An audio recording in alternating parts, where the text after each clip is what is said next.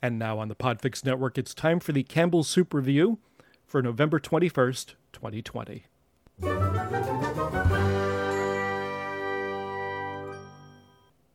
And here's the official description of our soup today from Campbell's.com.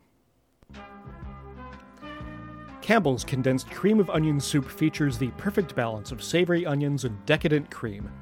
Stock this comforting soup as a, to- as a go to ingredient for recipes. It's another great for cooking soup, and the official description makes that very clear.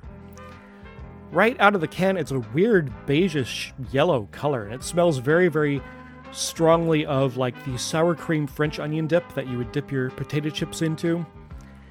When you add your water to it and stir it, which it doesn't stir all that great, by the way, not at all. There were a lot of big lumps in my soup. Didn't matter how much I stirred it. That onion smell becomes really, really faint, as you would expect because you're diluting it, but really it disappears.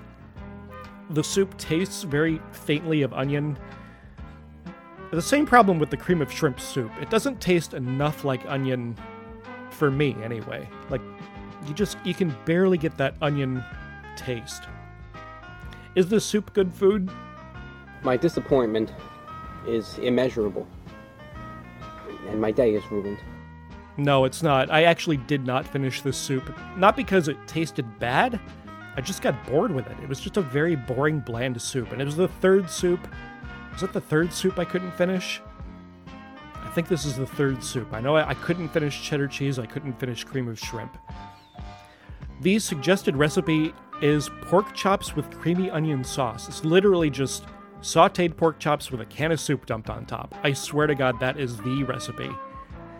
That's it. It actually got five stars from a lot of reviewers. Um, for me, I would saute my pork chops, take them out of the pan, and just put actual thinly sliced onions in there and kind of deglaze the bottom of the pan with the onion, put a little butter in there maybe, and, and brown those up really nice, caramelize them, and then just put those on top of the pork chops rather than dump a can of soup on them.